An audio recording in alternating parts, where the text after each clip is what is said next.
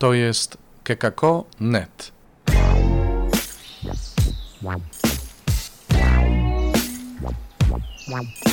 Poranny suplement diety.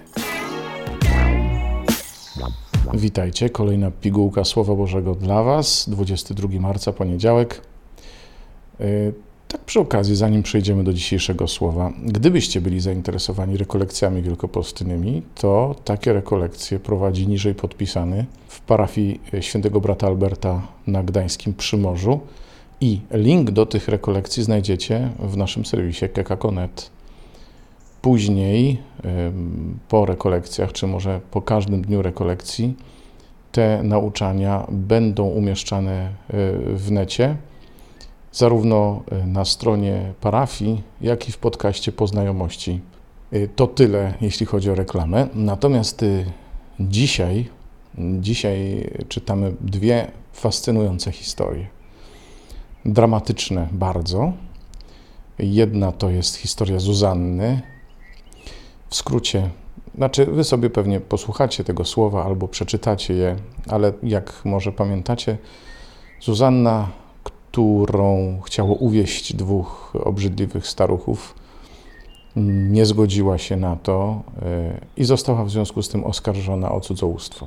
I Bóg przez proroka Daniela ujął się za tą biedną dziewczyną czy kobietą, bo to już była mężatka, i obronił jej niewinność. Natomiast Jezus, e, któremu przyprowadzono kobietę złapaną na cudzołóstwie, czyli nie tak niewinną, ale jednak przyprowadzono mu nie ze względu na jakieś dobro, tylko przyprowadzono po to, żeby Jezusa skompromitować, bo albo jesteś mm, tak miłosierny, że aż niewierny prawu, albo koniec legend o Twoim miłosierdziu, jeśli zechcesz ją potępić. I popatrzcie, w pierwszym czytaniu Bóg broni, jak powiedzieliśmy, niewinności. Stając za tą kobietą, y, jego prorok Daniel broni tego, co sprawiedliwe, broni tego, co jest Bożą wizją dla świata i dla człowieka. Broni e, niewinnie oskarżonej. A kogo broni Jezus w ósmym rozdziale Ewangelii według świętego Jana? No broni kobiety cudzołożnej. Broni jej, bo nie o nią tu przecież chodziło. Broni jej, bo oskarżyli ją o grzech ci, którzy także popełniają grzechy. No, jeśli jesteście bez winy, to proszę bardzo, niech ten, kto jest bez winy, pierwszy rzuci kamień na tę kobietę. I nikt się nie odważył. Rozeszli się wszyscy, bo Bóg staje za każdym człowiekiem. Bóg nie broni grzechu. Jezus nie usprawiedliwia grzechu, ale broni grzesznika. Broni czasem przed nim samym i przed grzechem, który go niszczy. Broni dając mu szansę. Mówi do tej kobiety: idź i nie grzesz więcej. Bo broni jej, bo stoi po jej stronie. Bóg broni winnych, bo oni nie mają nic na swoją obronę. Po prostu dlatego, że są winni. Bóg nie tylko wstawia się za tymi, którzy są niesprawiedliwie osądzani, ale wstawia się też za tymi, którzy rzeczywiście zrobili coś złego. Wstawia się za nimi, bo wie, że nikt inny ich nie obroni.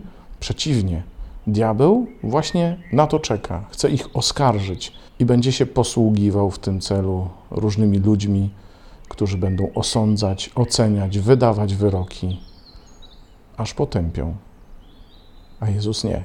Jezus mówi: Ja Ciebie nie potępiam.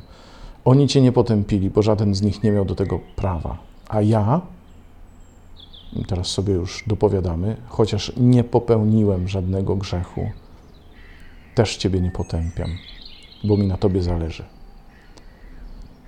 Niesamowite. I myślę, że to jest coś, co warto sobie uświadomić na moment przed Palmową Niedzielą i przed Wielkim Tygodniem i przed mm, świętami paschalnymi.